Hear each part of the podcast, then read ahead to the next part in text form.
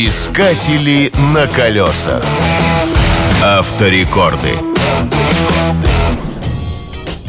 Воздух – главный враг автомобиля. Когда вы находитесь в состоянии покоя, он кажется невесомым. Но попробуйте высунуть ладошку из окна движущегося автомобиля, и вы почувствуете его истинную силу.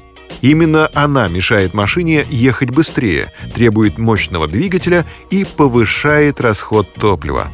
На заре автомобилестроения сопротивление воздуха никто не учитывал.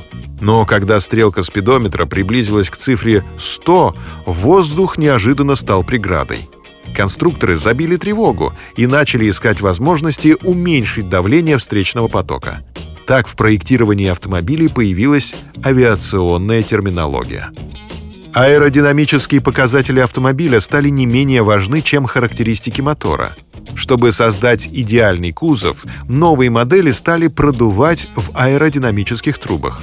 На сегодняшний день самую совершенную аэродинамическую форму кузова имеет гибридный электрокар RB2. Автомобиль имеет два электрических мотора и небольшой двигатель внутреннего сгорания. Вес составляет всего полтонны. Авто способно разгоняться до скорости 112 км в час.